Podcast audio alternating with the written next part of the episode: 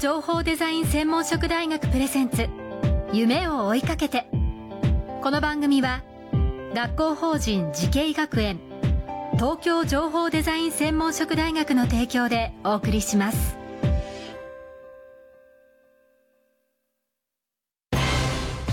んな未来あったらいいな。こんな世界できたらいいな。情報とデザインの新しい学びをクリエイト。才能と未来を共に育てる。学校法人慈恵学園東京情報デザイン専門職大学。オープンキャンパス開催中。詳細はホームページへ。夢。それはもうすぐ実現する。新しいコンセプトとテクノロジーであなたの才能と未来が開花する学校法人慈恵学園。東京情報デザイン専門職大学プレゼンツ。夢を追いかけて。こんばんは安藤博樹です。この番組は各界のトップそして世界に誇るリーダーたちとともにこれからの時代を担う若者たちへ夢と希望をお届けします。今夜のお客様は東京情報デザイン専門職大学情報デザイン学部教授志田秀文さんです。こんばんは。こんばんは。よろしくお願いします。よろしくお願いします。さあ、えー、まずは簡単に志田さんのあのプロフィールを紹介させていただきたいんですが千葉県立磯部高校から東洋大学へ進学され卒業後は地域福祉センターで小学生とその親担当のソーシャルワーカーとして勤務されました。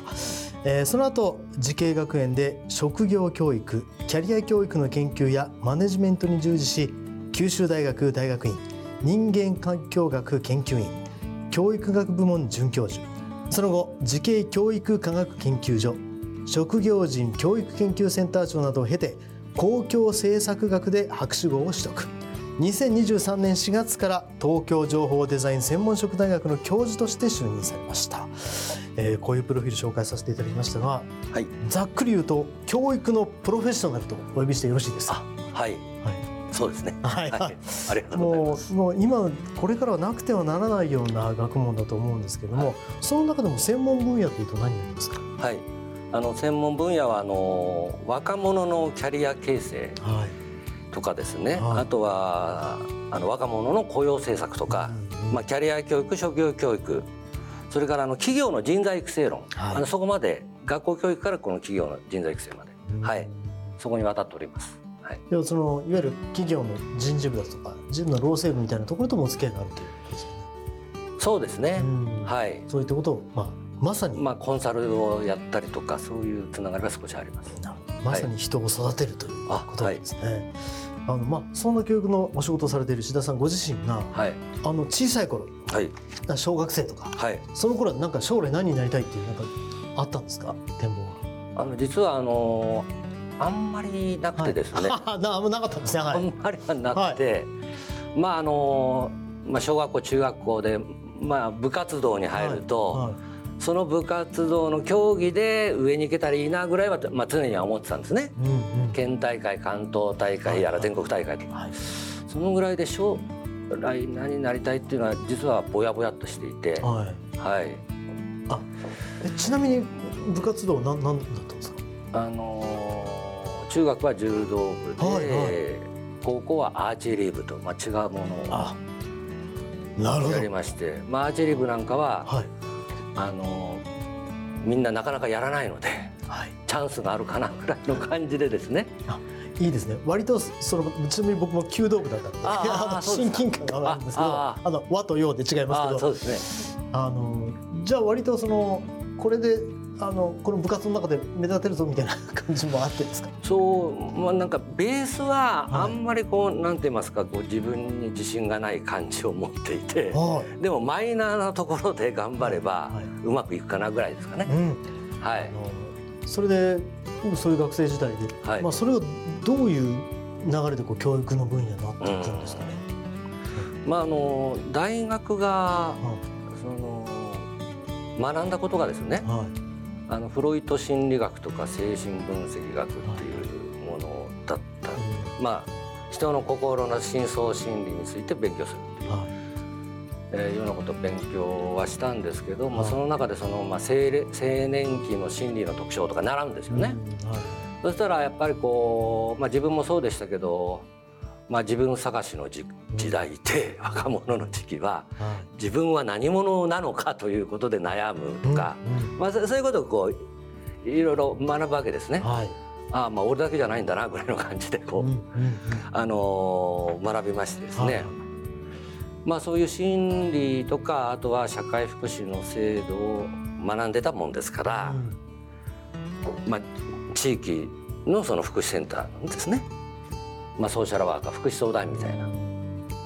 まあ、実際に地域のお子さんとか親御さん、まあ、ソーシャルワーカーとして仕事をされて、うん、どういったことを感じたり具体的にエピソードあったりしますか、うん、まあ、そうですね。あの、まあ、ソーシャルワーカーではあるんですけれどもその例えば児童クラブも運営したりとか。はいはい。まあ、分かりやすく言うと工作教室とか体育教室とかですね、うんうんそれとかあとはあの小学校低学年に学童保育事業っていうのもそういう授業もややっていてでもそれがあるとないとでもお子さんの成長にもするからその考え方とか、はい、もっと言えば性格にも影響してくるようになりますもんね。そうですね。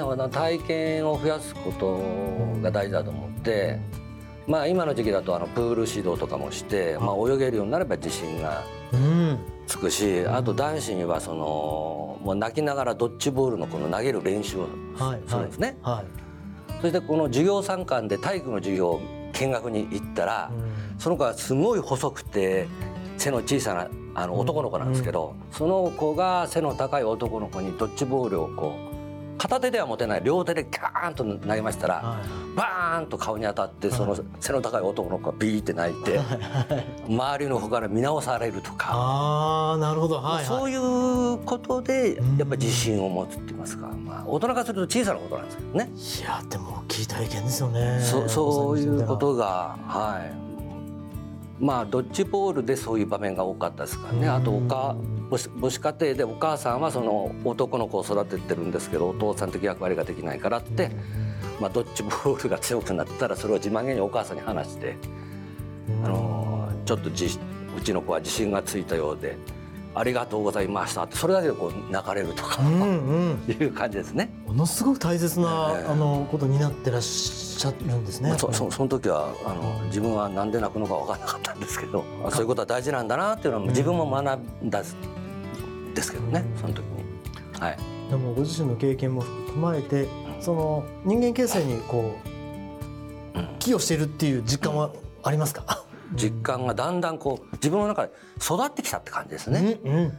でも今いろんな多様化家庭も家族も多様化している中でますますもしかしたら必要になってくる分野かもしれませんね。そうそうですね、はい、さあではですね、うん、そういったあの環境がこの10年後、うん、20年後、一体どういうふうなに環境になっていくのか、うん、その将来のお話についてはまた次回に伺おうと思います。よろしくお願いいたします。はい。えー、今夜のお客様は東京情報デザイン専門職大学教授志田秀文さんでした。ありがとうございました。ありがとうございました。この番組は YouTube でもご覧いただけます。TBS 東京情報デザイン専門職大学で検索してください。それではまたお会いしましょう。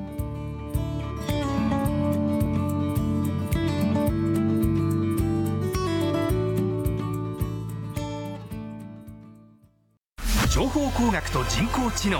メタバースとサイバーセキュリティ。情報とデザインの新しい学びがそこに。時代の即戦力を育てる。学校法人慈恵学園東京情報デザイン専門職大学。オープンキャンパス開催中。詳細はホームページへ。東京情報デザイン専門職大学プレゼンツ。